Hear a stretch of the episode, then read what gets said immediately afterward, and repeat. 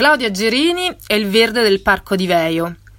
La bella e brava attrice romana è nata nel 1971 e ha scelto di vivere nel verde con una casa che si affaccia sul Parco di Veio, insieme al suo compagno Federico Zampaglione dei Tiro Mancino. Diventata famosa accanto a Carlo Verdone in Viaggi di nozze e Sono pazzo di Iris Blonde, negli anni successivi prende parte a numerose produzioni cinematografiche.